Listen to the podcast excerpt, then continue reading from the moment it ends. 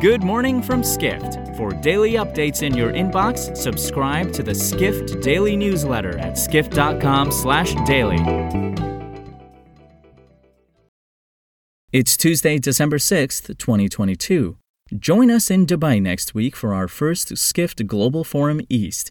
Meet and learn from the travel industry's top CEOs and creative leaders at the center of global connectivity. Get more information at live.skift.com. And now here's what you need to know about the business of travel today.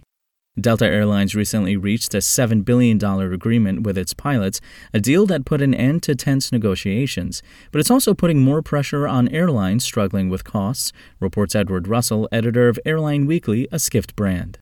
The deal includes a 34% pay jump for Delta pilots over four years. In addition, Delta will raise pilot pay up to 1% more than those at rivals American Airlines and United Airlines if they surpass Delta's.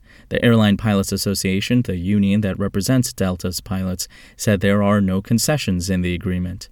However, Russell writes that the pay increases, while expected, will only add to the cost pressures airlines are facing.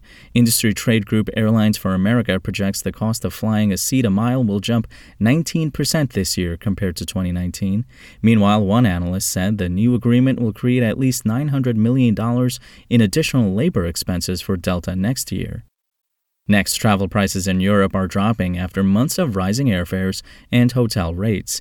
But with travel costs expected to be volatile for several years due to a market correction, travel buyers are being urged to negotiate discounts quickly, reports corporate travel editor Matthew Parsons.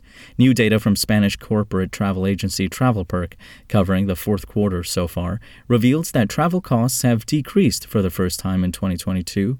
The price of accommodation across Europe has dropped on average 7% from the third quarter, while airfares on the continent have decreased 11%. Steve Reynolds, CEO and founder of auditing and rebooking platform TripBam, acknowledged seeing similar trends. He noted that rates and fares drop at the end of the year as business travel declines. So Reynolds said now is the best time for corporate travel managers to negotiate discounts, stating it's easier to get static rates when prices are dropping. He predicted that travel prices will start rising in January. Finally, online travel rivals Expedia Group and Booking Holdings have each made significant recoveries from the pandemic, but big changes are afoot at both companies, writes research analyst Seth Borko in Skift Research's latest report. The report takes a look at how Expedia and Booking are responding to shifts in the online travel business model, including initiatives they're investing in for next year and beyond. Borko notes that Expedia is focused on launching loyalty and business to business partnerships, while Booking is developing new technology, including apps. For more travel stories and deep dives into the latest trends, head to skift.com.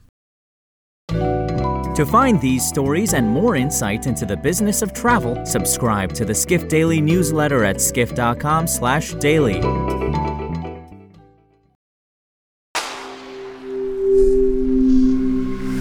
Spoken Layer